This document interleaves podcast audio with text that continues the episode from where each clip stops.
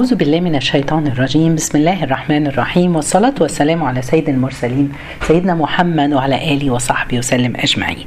النهاردة إن شاء الله هنكمل الدرس اللي ابتديناه المرة اللي فاتت عباد الرحمن. درس جديد وربنا يكرمنا ويجعلنا من عباد الرحمن. اتكلمنا على صفات بعض صفات عباد الرحمن. قبل ما أبتدي أكمل النهارده إن شاء الله عاوزه بس اخليكم تتصوروا معايا. تخيلوا لو عندك ابنك الصغير طفل صغير وسألته نفسك تبقى إيه يا حبيبي لما تكبر؟ هيقول لك نفسي أكون دكتور. هتسأله أو هتسأليه ليه نفسك تكون دكتور؟ هيقول لك أصل نفسي أكون زي عمو أحمد عنده عربية كبيرة قوي. هو كل خلفية ابنك ده عن الطب إنه يكون زي عمو أحمد اللي عنده عربية كبيرة. يا جماعة خلفية الطفل دي عن الطب زي خلفيتنا كتير مننا عن الدين. أنا مؤمنة؟ آه بس مش عارفة ربنا اللي أنا مؤمنة بيه. مش عارفة ديني كويس مش عارفة أقرب له إزاي. عشان كده كل واحد مننا لازم في الدنيا دي يكون ليه مشروع مشروع يشتغل فيه على عمره أو هدف عشان يوصل له. العبد اللي ملوش مشروع يعمل يشتغل له في الدنيا دي لازم يعرف إن الدنيا دي زائلة. يبقى كل واحد فينا محتاج يقف مع نفسه ويشوف أنا مشروعي إيه في الدنيا دي. سؤال مهم جدا لكل واحد مننا. عشان كده بدأت الأسبوع اللي فات نتكلم على أحلى وأغلى وأعظم مشروع إن إحنا نكون من عباد الرحمن. مش بس نكون من عباد الرحمن اللي اختارهم ونسبهم لنفسه ربنا سبحانه وتعالى لكن عشان كمان الجايزة والمكافأة والثواب اللي ربنا وضعه لنا. يا رب اللهم اجعلنا جميعا وكل من يسمعني من عباد الرحمن. قلنا عشان نكون منهم لازم أول حاجة إن إحنا نفوض أمرنا ونتوكل على الله في أمورنا كلها. عارفين يا جماعة نسلم نفسنا؟ عارفة ساعات يقول لك سيب سيب نفسك ليا؟ ولله المثل الأعلى. طبعا إحنا عاوزين نسيب نفسنا لربنا سبحانه وتعالى. كل حاجة. أبقى عارفة إن الإعانة هستعين بالله. الأمور التوفيق هيبقى من الله. مش من عندي ولا من شطارتي ولا من الدرجة اللي أنا أخدتها ولا الشهادة اللي أنا أخدتها. وعشان كده إحنا على الأقل كل يوم لما بنصلي الفرض ونقرأ على الأقل 17 مرة إياك نعبد وإياك نستعين. يعني إحنا بنعبد ربنا بس الاستعانة من عند الله. وده فضل من ربنا. طيب تعالوا نراجع مع بعض اللي قلناه المرة اللي فاتت.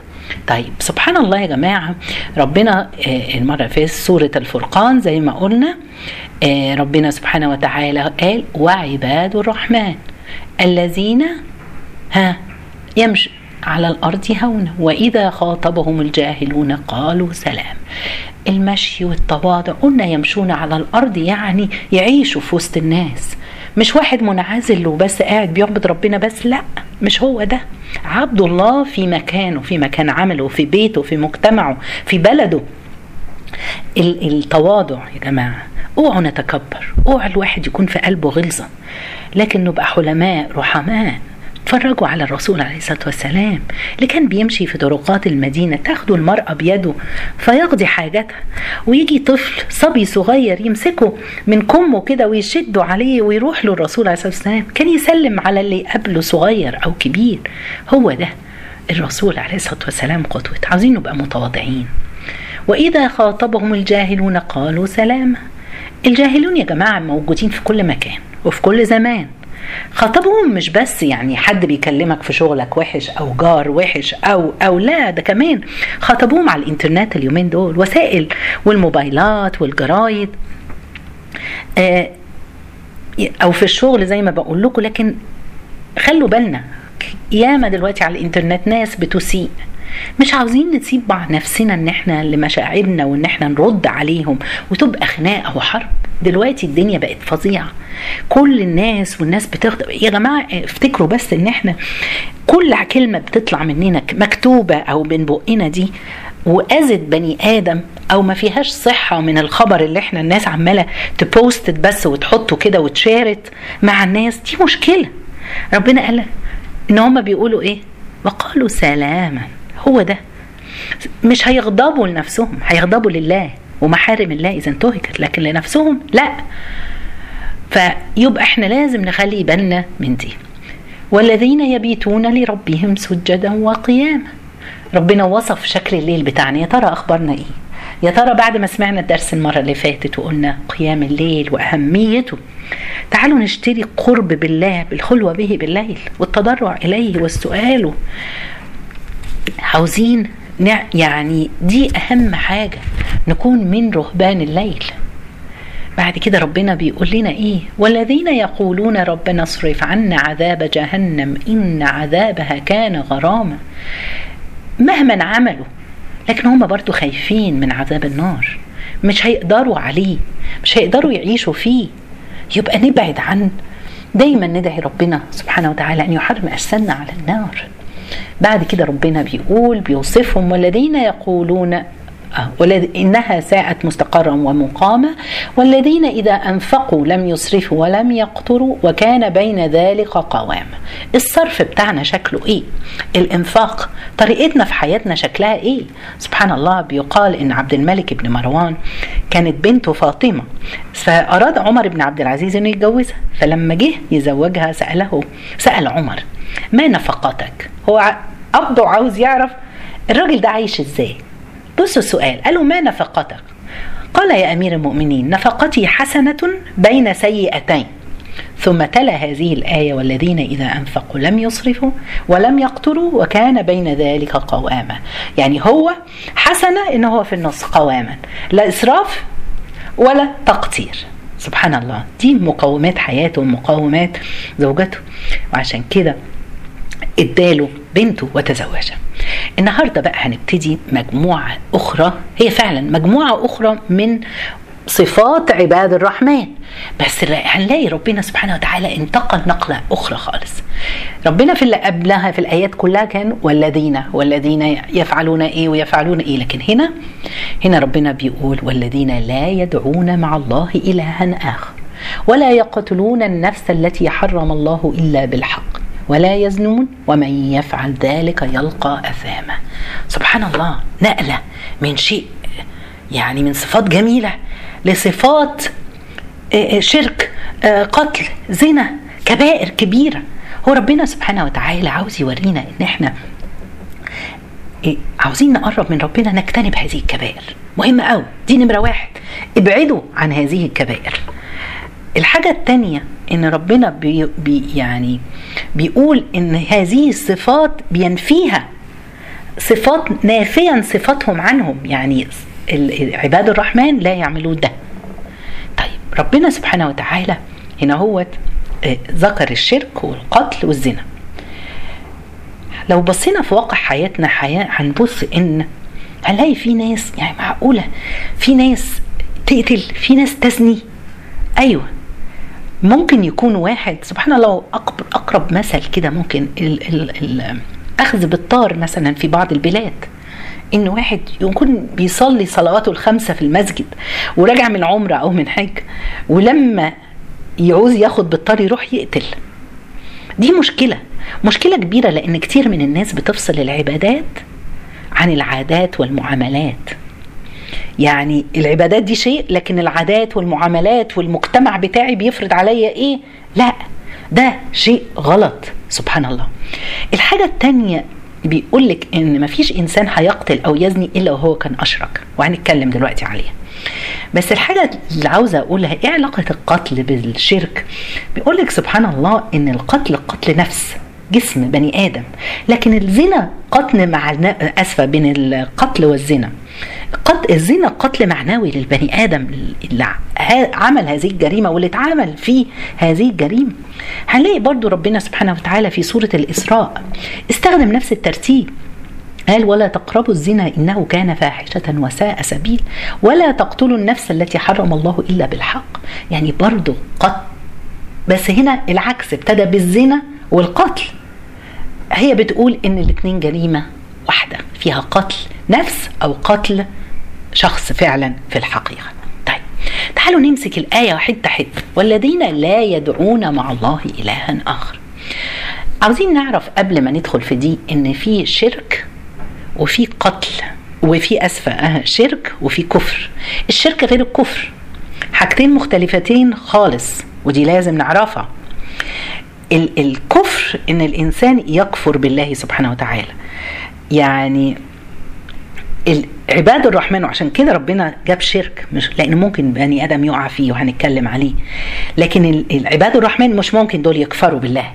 لكن ممكن يشركوا يتخذوا شريك مع الله وهنتكلم عليه. ف طيب دلوقتي عندنا الشرك وعندنا قتل وعندنا زنا. نمسك أول واحدة هي الشرك. إيه معنى الشرك؟ الشرك العلماء الشرك إن أنت تتخذ مع الله تعبد مع الله احدا. تعبد مع الله احد إن أنت تعبد أي حاجة. يعني إن الواحد يعني ممكن سبحان الله في شرك جلي, جلي زي ما بيقول لك. أنا أصلي مثلا ركعتين لصنم أو يعني هيروح لعند أحد الأولياء ويدعيهم. ده الشرك جلي. بس في أنواع تانية من الشرك. إن الشرك تعلق قلب الواحد بشخص بإنسان بعمل بأهل. بزوج بزوجة بأولاد. ده اللي هو يشرك مع الله احدا سبحان الله يعني إيه؟ الإنسان ساعات بيتعلق قلبه ويقول إن سعادتي في إيد إنسان. سعادتي مش هلاقيها إلا مع سعادة ولادي. آه طبعا إحنا أهل. ولازم بنفرح لما اولادنا بس ليها حدود. ساعات مع بعض الناس بتتجاوز. أنا ممكن أعمل أي شيء عشان أوصل لسعادتي وسعادة أولادي. ده غلط. هنا في خط. يبقى أنا قلبي مش متعلق بالله واللي قدره لي ربنا. لا. وفي واحد برضو يشوف إن شقائه بإنسان آخر. أي حاجة بتحصل في الدنيا دي ده بسبب إن لا لا لا. هو كله بأمر الله. عشان كده العلماء لما وصفوا لنا إن الشرك هو شرك خفي إن هو أخفى من دبيب النملة السمراء على الصخرة الصماء في الليلة الظلماء يعني أنتوا متخيلين حاجة ما بتبانش بس ممكن نقع فيها. تعلقنا بأولادنا وأهلنا أكثر من تعلقنا بالله يا جماعة في هذه الأيام. هضيع حياتي كلها لولادي إن أنا بجمع المال اللي هضمن بيه مستقبلهم وحياتهم. نجتهد آه ونعمل آه ونحوش لهم آه بس ما يكونش على حساب علاقتي بربنا. على كونش على حساب إن أنا أروح أسرق أو آخد حاجة مش حلالي أو مش حقي. وكل ده أنا بعمله ليه؟ عشان خاطر اضمن أضمن لاولادي لا. أما مثلا الأم بتنزل مع أولادها وتروح بيهم التمارين وجابتهم من المدرسة وأخدتهم تمارين الرياضة وقاعدة مستنية والصلاة تيجي الصلاة تعدي والصلاة التانية تعدي منها وما تصليش. لا. يبقى أنا في مشكلة هنا هوت. لازم ألاقي مكان لازم لا نخلي بالنا. هي دي حاجات كتيرة بتو... الإنسان ممكن يقع فيها وتكون نوع من الشرك الخفي اللي هو إننا نعبد مع الله أولادنا أو نعبد مع الله شغلنا.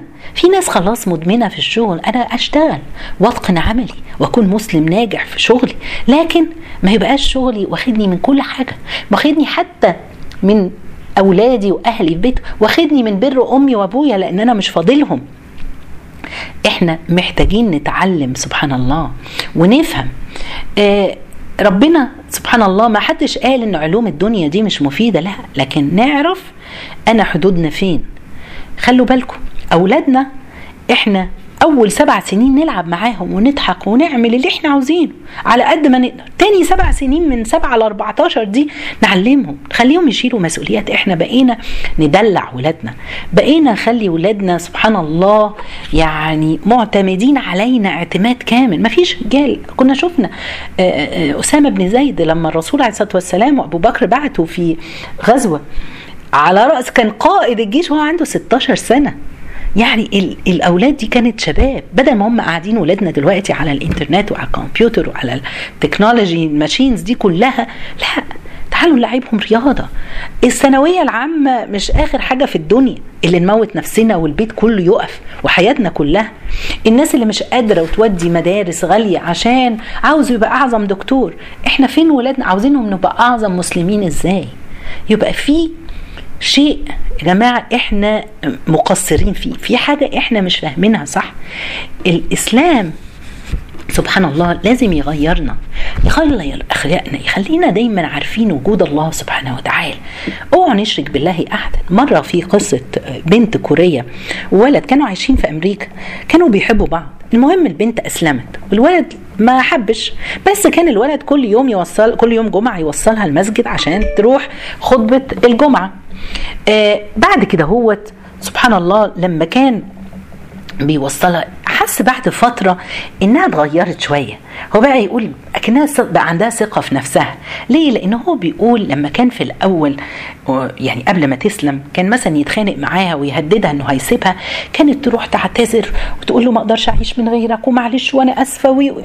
حتى لو هي مش غلطانة ابتدى يلاحظ إن هو ساعات دلوقتي بعد ما أسلمت لما بيهددها بقت تقول له اللي ربنا عاوزه هيكون هي اعتمدت على ربنا. فهمت يعني إيه؟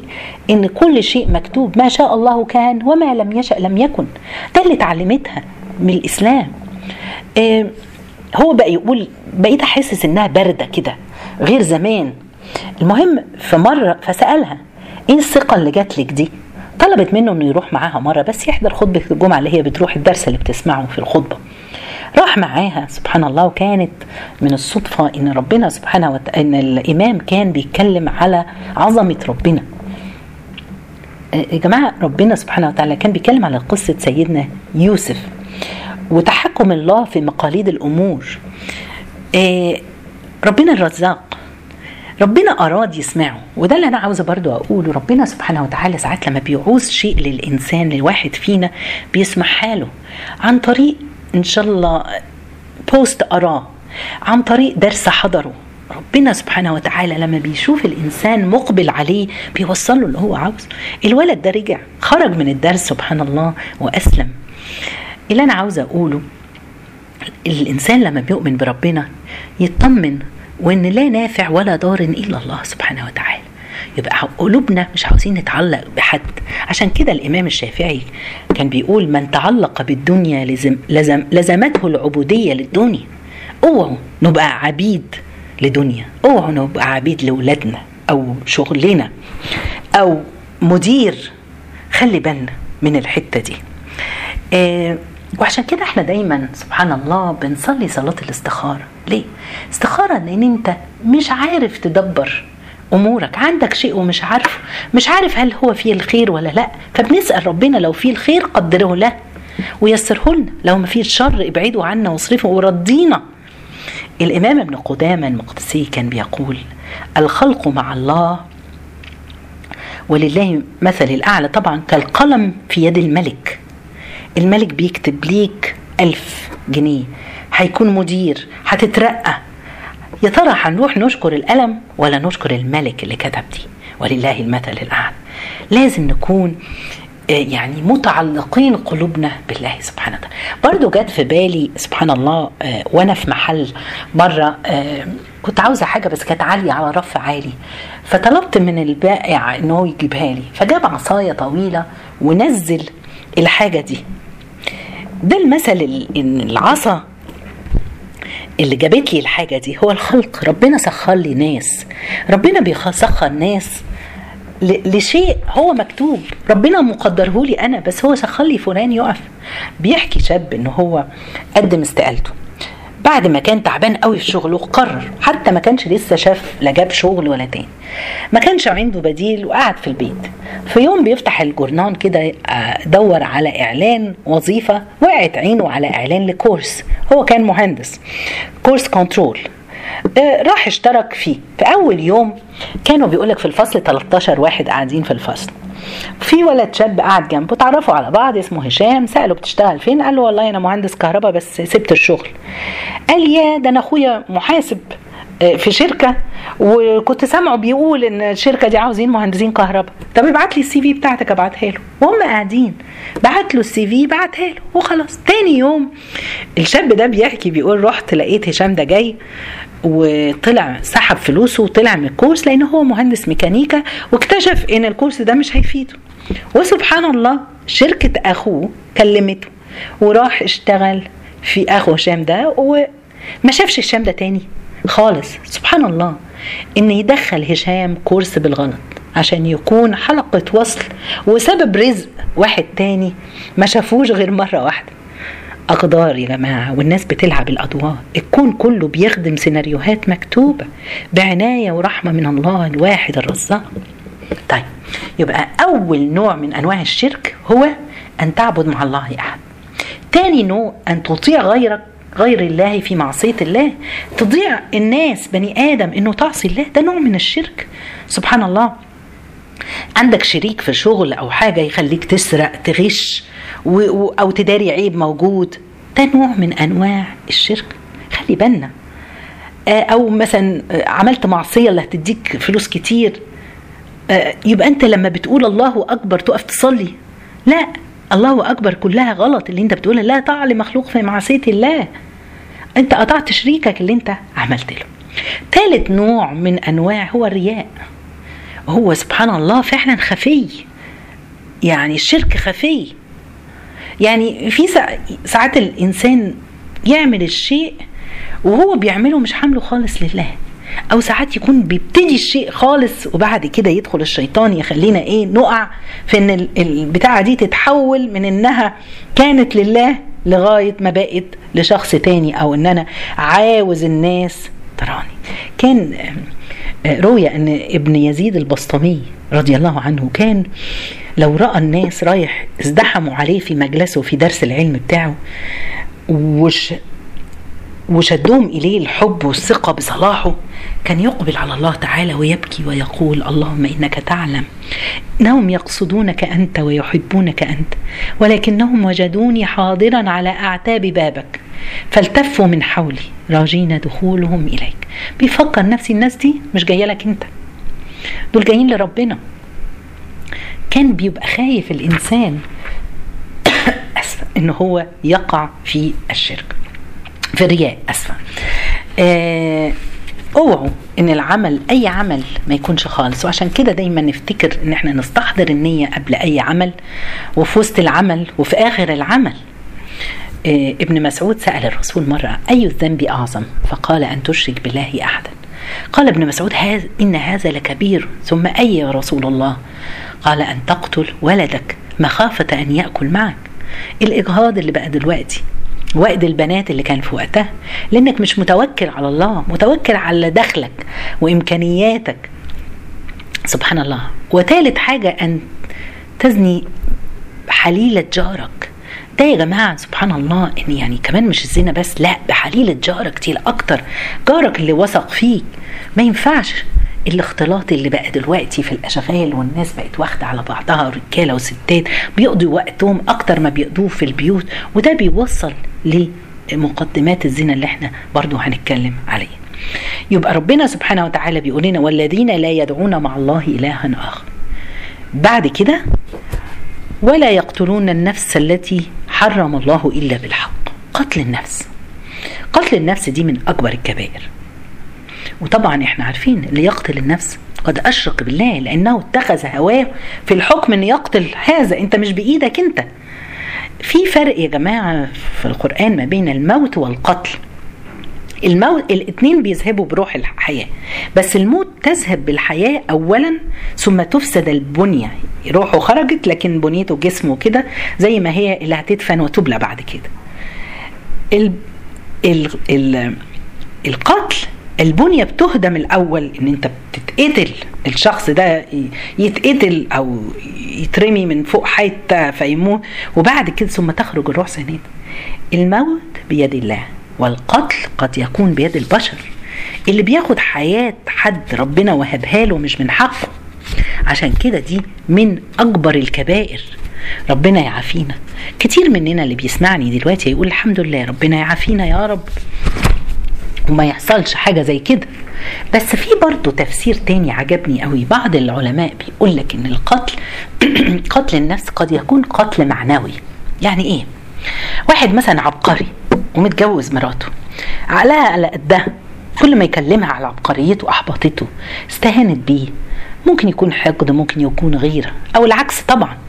ده نوع من أنواع القتل المعنوي. أو مثلا زوجة منانة.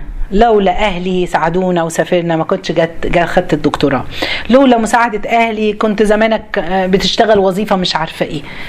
أو مثلا مدير دايما بيحبط الموظف اللي عنده مهما عمل وما بيعجبوش حاجة. خلي بالنا بيقولك لو الواحد رأى مننا حد منطفئ حد مكسور تعالوا نكلمه عن مزاياه نحدثه عن جمال قلبه وروحه. هو ده جبر الخواطر عبادة. نحيي بها أنفس مش نقتل بها الأنفس. سبحان الله.